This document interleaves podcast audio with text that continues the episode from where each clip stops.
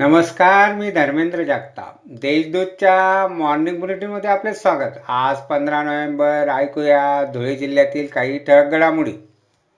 धुळ्यात नोव्हेंबर महिन्यात आठ संशयित डेंग्यू आजाराचे रुग्ण आढळून आले आहेत.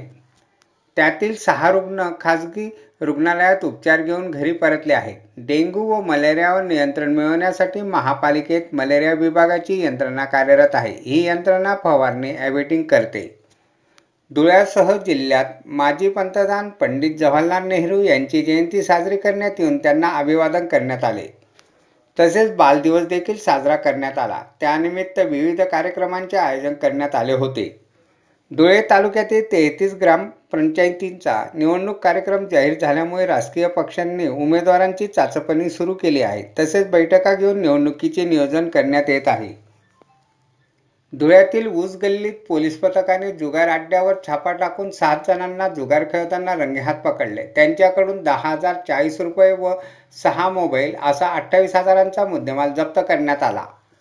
धुळे येथील शारदा नेत्रालय व पार्श्वनाथ सेवा संघ यांच्या संयुक्त विद्यमाने घेण्यात आलेल्या मोतीबिंदू शस्त्रक्रिया शिबिरात दोन हजार चारशे चोवीस नागरिकांच्या डोळ्यांची तपासणी करण्यात आली.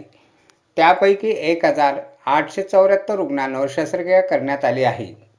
दोंडाईच्या येथे घेण्यात आलेल्या लोकन्यायालयात नऊ प्रकरणे निकाली काढण्यात आली. तर तोडजोडीतून तीन कोटी चोपन्न लाख बासष्ट हजार सहाशे चार रुपयांची वसुली करण्यात आली आहे.